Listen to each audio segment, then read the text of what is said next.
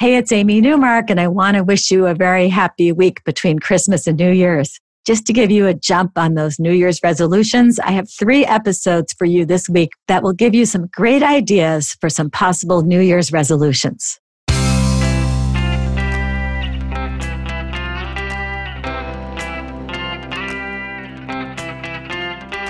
Changing your life one story at a time. This is the Chicken Soup for the Soul podcast with editor in chief, Amy Newmark.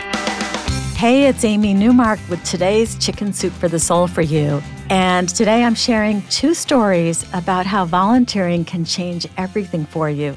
The biggest beneficiary of volunteer work is usually the person doing the work, not the one receiving the help. And I know that I read in the past that doing volunteer work is often suggested by mental health professionals for their patients who are depressed or grieving or going through some other kind of difficulty.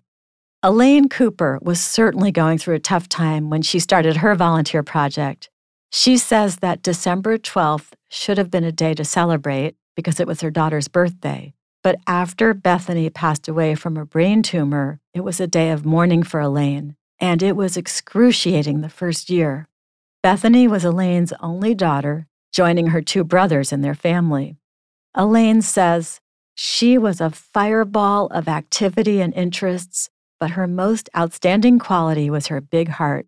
She was a friend to the friendless, the one who could speak to anybody and cheer them up. In high school, she began a group that visited the elderly in a nursing home.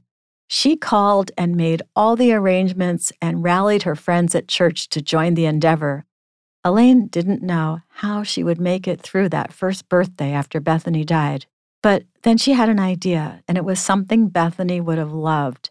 Elaine would go to the local hospital and donate a gift bag filled with baby items to the first baby girl born there on December 12th. Elaine has been doing this for years now, always anonymously. She just signs the gift card, a Bethany blessing. But one year, she got a thank you note back.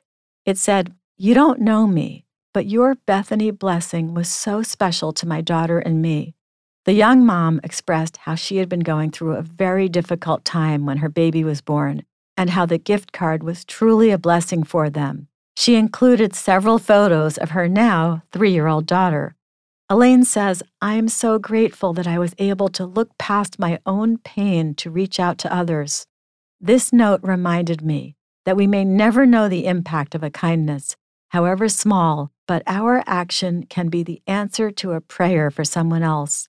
I survive every December 12th with another Bethany blessing, knowing my daughter's legacy of giving lives on. Jan Hopkins Campbell is another one of our writers who managed her grief through giving. In Jan's case, even though she was a single mother of two preteens, she worked three part time jobs so she would have the flexibility to take her mother to the dialysis clinic for treatments three times a week. One day, as they sat in the waiting room at the clinic, her mother leaned closer to her and said, You know, honey, barring getting a kidney transplant, every single person in this room is terminal. That was an eye opener. Jan looked around the room and realized that she was getting to know everyone, and they were all facing an uncertain future if they didn't get kidney transplants. There was Aunt Tootsie, a retired school teacher who loved to talk to everyone. There was Colonel Hooper, a retired military hero. There was Mr. Coble, a retired police detective. There was Jimmy, who was only in his 30s and wasn't a candidate for transplant. And there were patients even younger than that. Jan decided that she wanted to brighten the days of all these new friends who spent hours every week in the dialysis center. She started making monthly gift bags for all the patients. The first one was in September, so she included some miniature apples and pumpkins and added some leaves for a fall theme. The next time she took her mother to dialysis, she waited until after she had gone to the back for her treatment, and then Jan snuck back to her car and retrieved the gift bags and gave them to a nurse to hand out. She told the nurse the bags were from Operation Sunshine.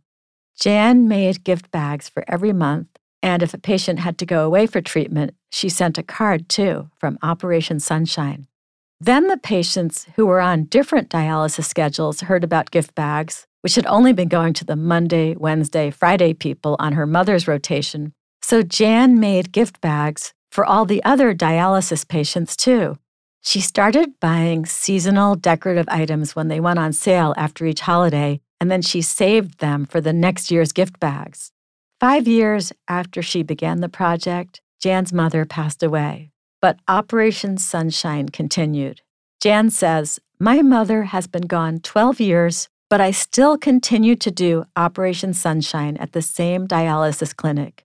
I don't know if anyone who was a patient while my mother was there is still living, but I continue to try to do what I can to brighten these patients' days because they showed me what courage is and the importance of making a difference in people's lives.